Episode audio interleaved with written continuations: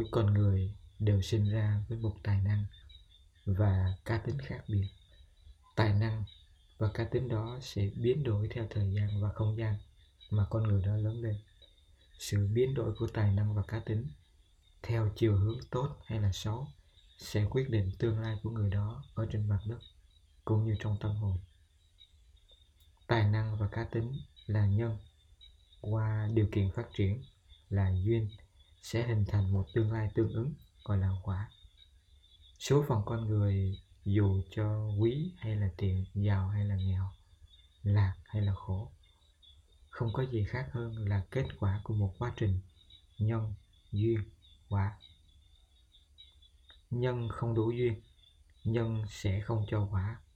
Duyên không có nhân, duyên cũng trở về không ngồi yên, nhìn lại những kết quả cuộc đời mình mà mình trải nghiệm.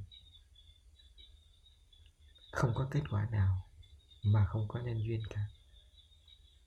Có khi mình là nhân, có khi người là duyên, có khi người là nhân, có khi mình là duyên. Đủ nhân duyên, mình trải nghiệm kết quả, chỉ có thế. Người cũng vậy. Mình, người và muôn nghìn sinh thể sống khác đều hiện hữu và trải nghiệm chính kết quả mà tự thân đã mang nhân. Không có ai cho mình kết quả.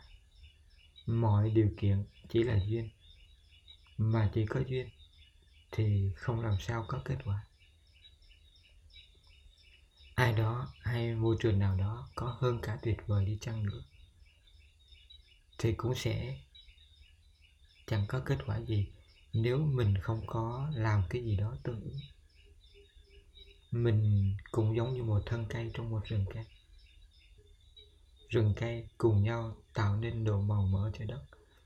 Rừng cây che nắng, giữ nước và giúp nhau đứng vững, đứng thẳng trước gió.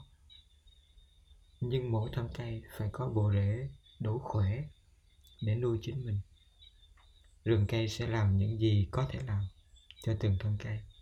Nhưng mỗi thân cây phải tự làm công việc lớn lên của mình là hấp thu dinh dưỡng, nuôi mình qua bộ rễ mà mình có.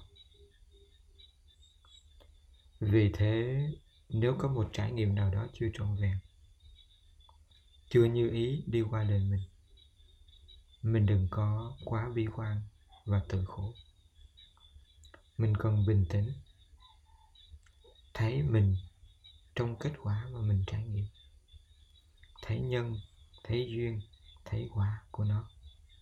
Mình tập khách quan, nhìn lại để sáng suốt và có trách nhiệm. Khi mình thấy được cái nhân tương ứng từ tâm thức và thân xác mình trong kết quả mà mình trải nghiệm, mình sẽ bắt đầu có lối ra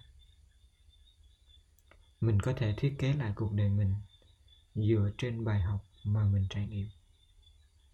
Mình sẽ không khổ thêm khổ bởi đổ lỗi tự trách và oán hận. Mình biết kết quả như trải nghiệm là tất yếu và sớm muộn gì cũng đến vì đã đủ nhân duyên mình chấp nhận. Mình xin lỗi chính mình một cách có ý thức và bắt đầu làm mới chính mình cho một tương lai.